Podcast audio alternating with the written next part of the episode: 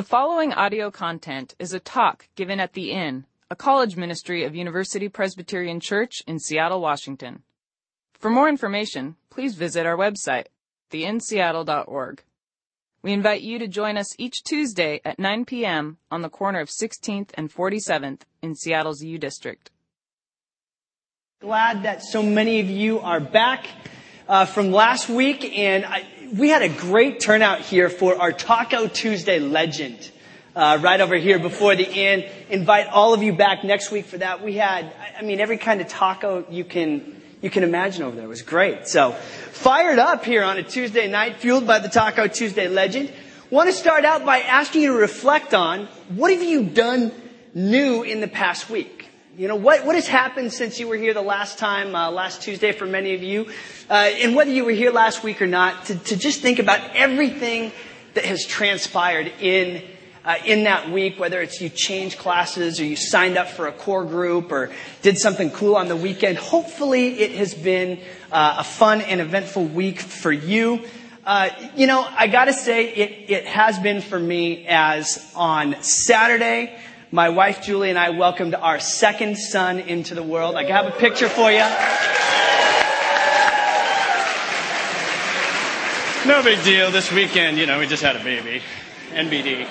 Um, that honestly, this might be the best picture I have ever taken. And I try not to be kind of the annoying, proud dad. But if I was going to submit a picture for the My Kids Are Cuter Than Your Kids contest, this is the picture that I would submit. That's Carson there uh, in the background with a big smile on his face, a three-year-old. And then, of course, uh, in his lap is the newborn Colin Leslie, born at 7:43 on Saturday afternoon. And uh, for some of you that might be doing some some quick math, you might realize, oh, well then that means you guys pretty much labored like during the course of the Husky football win on Saturday. Okay, not that I was totally aware of that, but as as things in our labor started to, to pick up on Saturday, uh, as we got to the hospital, we checked in. It was, you know, right around 3.30. And then as, as the, the process of labor, there's these things called contractions start to pick up in frequency and intensity. You know, I thought that I was being like marvelously supportive when I was like, all right, sweetie, you know, this is right at four o'clock, otherwise known as, as kickoff. I was like, sweetie, we can do this. Here we go. Doom, doom, doom, doom, doom, doom, doom, doom, doom, You know, I, I thought it was great. Julie, I, I think appreciated the, the effort that I was making, though she didn't find it as, uh, as quite as amusing as I did. Let's be honest. All that to say, uh, this week uh, with these two little guys is a week of incredible gratitude, incredible uh, excitement, and also uh, incredible exhaustion. And, and uh, as, as you might expect uh, when, you, when you experience something like the birth of a child, in this case our second child, it does lead one to, uh, one to reflect on in, in these really big ways, you know, in ways that, that I can't exhaustively communicate, but, but just to say that you have this experience of having this little life in your hands going, this little person belongs to or has been entrusted to me. And I, I belong to, through vows that we made, this, this woman that, that delivered this child. Uh, and I, I belong to this child as well. It forces these big kind of existential reflections. So just to throw down on you guys where I'm at uh, tonight as, as one who has been on quite a journey here um, over the weekend. Uh, so that could come into play as we continue our study of Luke uh, this evening. And as we continue this study, I want us to see that and really remind us from last week that what Luke in this, this book called the Gospel of Luke, right near the beginning of the New Testament, is really trying to show us is that the implications of this person, Jesus, ha- are absolutely huge. They don't just matter for individuals. They don't just matter for a small group of people. If what has happened, if this, this thing about Jesus is true, it has implications for each of us, yes, but also for the entire world. It's a book that in a lot of ways says, you all You all belong among the redeemed.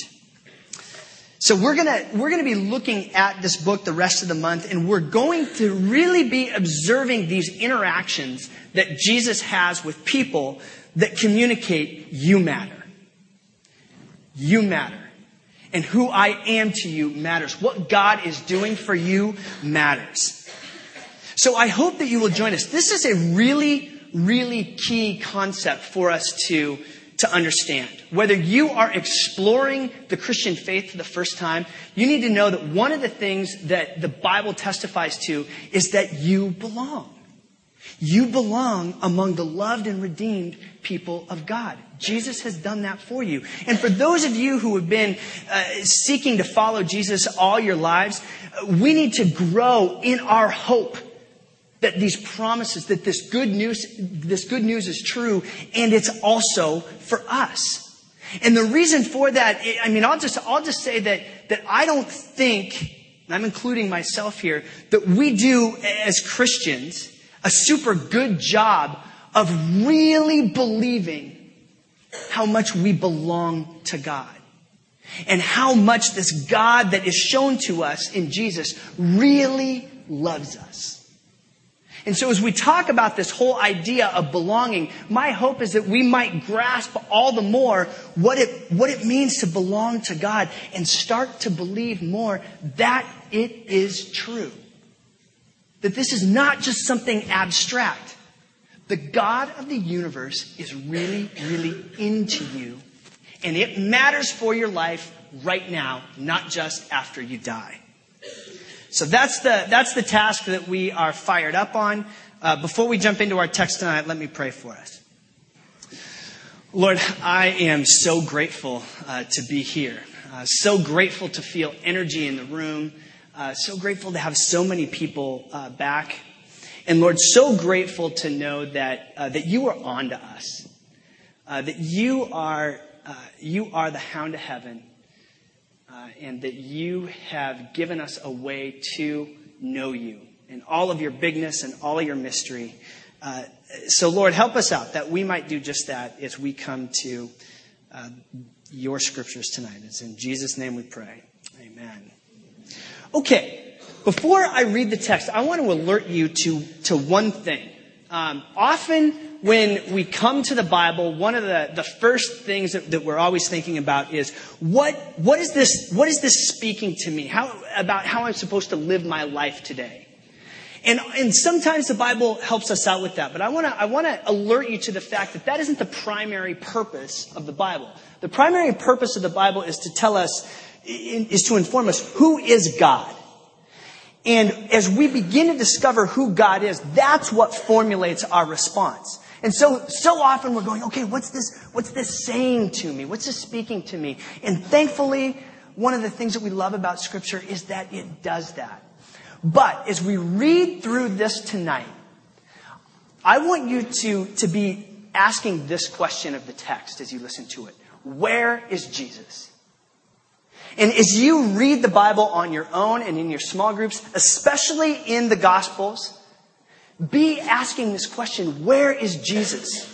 Pay attention to the topography of the scripture. Where is Jesus relative to, to the land, to the time and space? Where is Jesus relative to the, to the other people that are in the story? Honestly, I think this can be one of the things that, that will change the way that you read the Bible. It will, it will help you out if you're able to read through these great stories that comprise the gospel and just ask this question, where is Jesus? Picture it in your head. So I want to invite you to do that as we read through this text from Luke 5 uh, tonight. We're going to begin Luke 5, beginning at the first verse. And this is also a great opportunity to say, hey, if you have a Bible, feel free to bring it every week. We're going to dive into the scriptures uh, every week. If you don't have a Bible, we've got one for you on the back table. They're F-R-E-E free, and as a wise man once told me, free is a very good price. Feel free to pick one up. Okay, uh, but uh, feel free to bring your Bibles every week. Enough commercial. Let's read from said Bible. Luke chapter 5, beginning at verse 1. Says this One day, as Jesus was standing by the lake of Gennesaret, otherwise known as the Sea of Galilee, the people were crowding around him and listening to the word of God. he saw at the water's edge two boats left there by fishermen who were washing their nets. He got into one of the boats, the one belonging to Simon, and asked him to put out a little from shore. He sat down and taught the people from the boat. When he had finished speaking, he said to Simon, Put out into deep water and let down the nets for a catch. Simon answered, Master, we've been working hard all night and haven't caught anything. But because you say so, I will let down the nets. When they had done so, they had caught such a large number of fish that their nets began to break. So they signaled their partners in the other boat to come and help them, and they came and filled both boats so full that they began to sink. When Simon Peter saw this, he fell at Jesus' knees and said, Go away from me, Lord. I am a sinful man. For he and all his companions were astonished at the catch of fish they had taken, and so were James and John, the sons of Zebedee, Simon's partners. Then Jesus said to Simon, Don't be afraid. From now on, you will fish for people.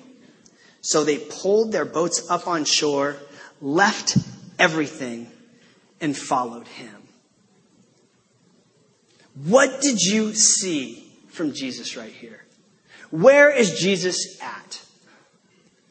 Okay, a few quick reflections on what I saw as I was reading through this text and preparing for tonight. The first thing we see is that Jesus is, is coming along the, the lake shore here, and there is a crowd of people. It says he's approaching these boats, and that there are, are people and a crowd. Now, this is one of the, the cool things that, that can help us understand these things. The fact that Jesus then gets into a boat, Simon Peter's boat, and, and, and pushes out into the water tells us that this crowd was pretty doggone big. Okay, think about this for a second. That what Jesus didn't have was one of these. And you guys are all smart, you're university students. You know that, that, that sound waves travel better over water. So the reason that Luke is throwing in this detail about Jesus going out in the water to talk to a crowd is he's saying there were enough people there that Jesus needed a microphone. He needed to be able to have, have this boat as a pulpit that the, the sound could travel over and everybody who was there could hear. He wants you to know there was a sizable crowd here. And when we think about a sizable crowd, we have to think in the American paradigm, I want us to think about, about diversity. We have a big crowd here of people going, what is, who is this Jesus? And what is he all about? And so what we see right here is that Jesus is with people and lots of them so big that we know that this is, this is a rather, uh, a rather diverse crowd. So the second thing we see is, that the lens, remember last week how we talked about the book of Luke is kind of like that center camera at Husky Stadium. Well, the center camera kind of zooms in on one, on one thing with Simon Peter. And I think it's real, pardon me, it's really interesting, little Taco Tuesday legend backfiring on me.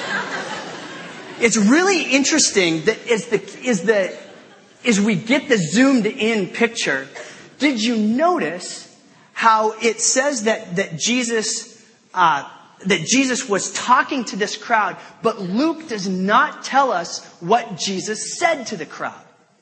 It just said that he began to teach from the Word. At the end of chapter 4, for those of you that have your Bibles, you will see that, that in, that just before this, it says that Jesus was traveling around in different towns preaching about the kingdom of God.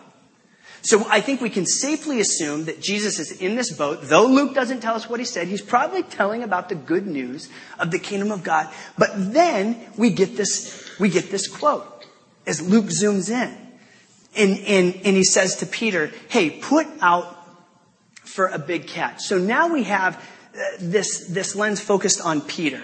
And later on, we, we hear about these, this other boat that is owned by these two other fishermen. So we have this big crowd, and then there is this group of three. And Peter tells us that uh, when Jesus says, "Hey, let's go out in the let's go fishing some more, go out in the deep water," that uh, that Simon is, uh, you know, he says, "Well, Lord, we've been here all night, but okay, if you insist, we'll do it. Okay. I, I hear a little bit of sarcasm there. Now, I don't know how you are when you get really, really tired.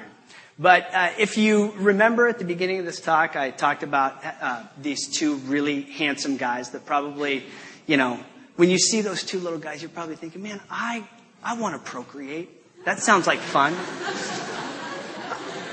and, and it is. But I can also tell you, lest you get a little carried away, that it is an incredibly exhausting experience. Okay? Since said little guy, no, I'm saying after the little guy comes to you,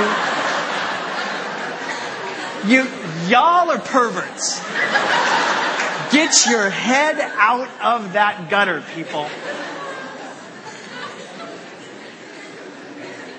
Colin is a precious, precious little guy, but he's also a precious little guy that will likely keep me from sleeping through any single night until about Christmas. Okay? Having a child is obviously an exhausting experience. You guys know this. Now, how you respond to that exhaustion is all across the board. Okay? For example, my wife is like, it's rarely at night that she's tired, but the next morning, you know, and she doesn't drink coffee. I think this would change if she drank coffee. My wife's not a morning person. Okay? She's a lovely, lovely individual, but not a morning person. And her fatigue comes out in the morning and it, you know, it can tend to be a little bit, you know, she can, she can tend to be a little bit short with me in that spot. And some of you probably have, have those issues. Either you are that way when you get tired, you get a little bit short and snippy and people are like, ooh, you know, what's up with, what's up with them?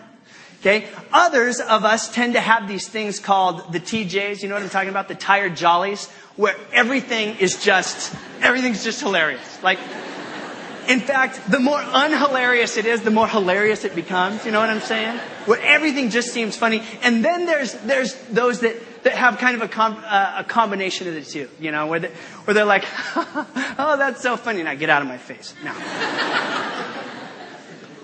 Simon Peter is exhausted. He and his buddies have been out there fishing all night. And so when Jesus says, hey, let's go fishing some more, he's trying to get out of it a little bit. Hey, you know we've been out there all day, right? And we've caught nothing. Here's what I want you to see. Where is Jesus at? Jesus is with at people, with people who are exhausted. He is with people who have failed. They caught nothing on the night. Yet that does not stop Jesus from saying, you fishermen who have been out here and are tired and who have failed, I want to go fishing with you. Let's go fishing together. So then the story shows this group of guys going out and dropping in the nets and boom, huge catch. So much that they need help getting the nets in. They'd been out there all night and now, now we see this huge catch. Here's what I don't want you to miss. Who's pulling in the nets? It's not Jesus. It's these fishermen. I just imagine how much different, how much different would this whole story be if Jesus said, let me, guys, let me show you how it's done. I'm, I'm going to show you what it means to be a fisherman. And if he's pulling in the nets by himself, I want to, I want to argue that it is very significant that Jesus is not the one pulling in the nets. This is why we have to look at where is Jesus and what's Jesus doing uh, um, in these, in these texts. The other thing that, that we have to pay attention to is that how different would this story be if it was just a fishing line? Or just somebody's trying to spear a fish, if it was just one fish. If what Jesus is ultimately communicating about is the kingdom of God and what the kingdom is like, Luke has dropped in this detail that, that in Jesus not, in Luke not telling us what Jesus said, he wants us to see what Jesus is doing. What's happening in this story? And what we see is this incredible, generous catch of fish. This is like the kingdom of God. This is not reeling in one fish or two fish or three fish. This is so many fish that we need more people to help get them inside here. What's your image now about what the kingdom of God is? So often there can be this rigid paradigm within the church that basically makes it sound like, hey, only one of you is going to get in. Only one of you belongs. And instead, what we get here is a snapshot of overflowing. These boats that were empty when Jesus walked up to them are now filled and overflowing, so much so that they almost sank. Don't miss this. Where is Jesus at? What does Luke want us to see? Peter is so overwhelmed. Simon Peter is so overwhelmed by what Jesus has, has done here. He's well aware of his own fatigue, well aware of his own failure. So much so that he, he falls on his knees and says, Lord, I am a sinful man. I am not worthy. Away from me. Where is Jesus at? Jesus is with him. Away from me. Even when Peter is saying, go away, Jesus stays close. Jesus is inviting Peter all the while. No, no, no. We're in this together. So much so that at the end, the invitation, now Jesus and these guys back on shore, leaving their boats. My mind's eye has Jesus out in front. And the invitation, do not be afraid. For now on, you will do what you've always done. You'll fish. We're going to take who you are and we're going to go fishing only now for people. And these guys leave everything and follow Jesus. Jesus is now out in front, but he is with these people who are fatigued and who have failed in a crowd that has likely observed this whole thing. The implications of Jesus are huge. What do you see from Jesus here? We have to reflect on this as much as we can. So what does Luke want us to see when we watch Jesus in this story? A few quick thoughts here. First, the big crowd shows us that Jesus had a message for the masses. And again, I just want to use that to remind us that every single one of you in this room is included in this message about the kingdom of God. I, I want to I want to count the fact that you are here tonight as empirical evidence of that truth. You are absolutely included, and it's certainly on my mind. We know that Jesus' mind for, for more, Jesus has it on his mind to include even more. The big catch shows us that while the way is narrow, the way is generous. One of the things that people are most offended about when talking about the Christian faith is the narrowness of the faith. They love to critique Christianity and saying, why does it have to be so narrow? Why is it the only way? Well, uh, in the same way that what makes my marriage special is the narrowness of it, I can't just go around dating and marrying other people. The precisely the narrowness of romance is what makes it special. So does the narrowness of salvation in Jesus. Now, while the way is narrow in Jesus, it is generous. We can't miss that. Look at that catch of fish. Look at the people that Jesus was with. Look at the invitation. Hear the invitation to not be afraid. Yes, the way is narrow, but the way is very, very generous to the point of overflowing. We can't miss this. It's about more than the individual you. Luke wants us to catch this. I love this scene in the boat. After this big catch, Peter falling down on his knees and going, away from me, Lord. I can't handle this. And Jesus stays right there. He does not send him away. And even when Peter's saying, away from me, Jesus says, no, no, not away from me. In fact, you're coming with me. So often, um, and and I, I want to call out some of the guys uh, in this room as well. So often we have this myth of, of being a lone ranger in our faith, thinking that we can go about this thing alone. Lord, get away from me. Embedded in what Simon Peter is saying right there is, I gotta somehow get myself right. At some point I can be worthy and then maybe I can do this. But I'm going to get after this individually, get my individual self right, and then maybe we can talk and maybe I can follow you or whatever. And Jesus says, no, no, no, that's not how it works. So if you are in here trying to uh, somehow get yourself right, or if you've bought into, uh, frankly, a lie that you can do it on your own, I'm here to tell you, you can't. You need Jesus and you need community. Notice it's not just Peter. It's the sons of Zebedee as well. Jesus shows up in community. So get in a core group. Find community. The vision of, of life that you have for yourself and as one who's going to follow Jesus will always be short if you're trying to do it on your own. If you're on the edge on if you're going to join a core group, join a core group for crying out loud. Go do it. Finally, we don't merely receive the kingdom. We don't merely receive the good news, we get to participate in it. How incredible is it that Jesus says, You guys pull these nets out?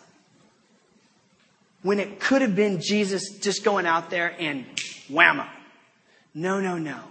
What we see is Jesus' invitation to you, to you, to us, that we participate in bringing the fish into the boat. When we belong as the people of God, we don't merely receive, we get to participate. And it's not about getting ourselves right. It's about the fact that this God transcends our fatigue, transcends our failure, and takes the person who he has created us to be. We saw a couple, we saw three fishermen in here and says, you are going to continue to be fishermen. You're just going to be a different kind of fisherman. I have an idea of who you are, and I am going to grow you up into being exactly who that is. You belong to me. I have your back, and we are going to do this together. That's what it means to be at home with Jesus and to belong. Follow me, and I will make you fishers of men. Only when we hear this sense of belonging and we hear this invitation can we follow? And what I want us to be honest about tonight is so often we doubt this invitation. I don't know how many, how many people I meet with that are, uh, will, will talk to me about the struggles that they have with with kind of the sexy issues of our day, whether it be a, a masturbation, pornography, eating disorders, body image issues, whatever it may be, and say, I have these things in my life, and because of that, I can't possibly participate in this work that God is doing. Dare I say that the bigger sin is, is not any of those things that I listed. The sin is when you make the judgment, I can't do this. Away from me, Lord, for I am unworthy. No. Jesus says, Do not be afraid. Follow me. You belong to God. Your fatigue, your failure, your unworthiness does not get the last word on this. So this week, as we go from here, keep your eyes open to where is Jesus? odds are, like these fishermen, Jesus is right in front of you, if, if not with you. Jesus is taking the you, who you already are, and saying, you, as you are, will participate from my kingdom and for my glory. Yes, even you. Can we grow up in actually believing that as a community? Because if we do, we will be absolutely irresistible. We will grow in our, in the hope and the love that we have for a world that desperately needs to have hope and love shared with them. That's what it means to be a disciple. Believe that you belong and that God gets past your fatigue and your failure, for it is true. Let us pray. Lord, thank you for this. Thank you that, that you invite us, um, that your way is generous, and that you never, ever, ever, ever give up on us. Uh, Lord, give us the courage now by your Spirit uh, to believe and to follow wherever you would lead us to. help us to know you. Uh, help us to, to discover more in the questions that, that we have um, about you and use any and all voices this week uh, to do that. Lord, help us see you. Reveal yourself to us. In Jesus' name, amen.